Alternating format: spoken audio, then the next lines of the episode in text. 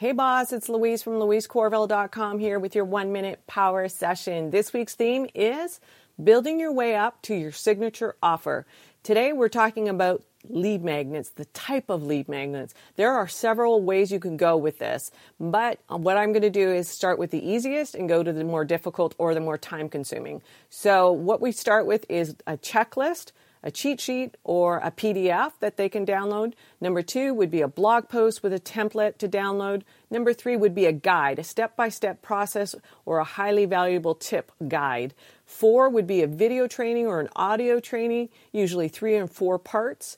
Number five would be a challenge that usually runs from five to 10 days. And number six would be a quiz with action items at the end.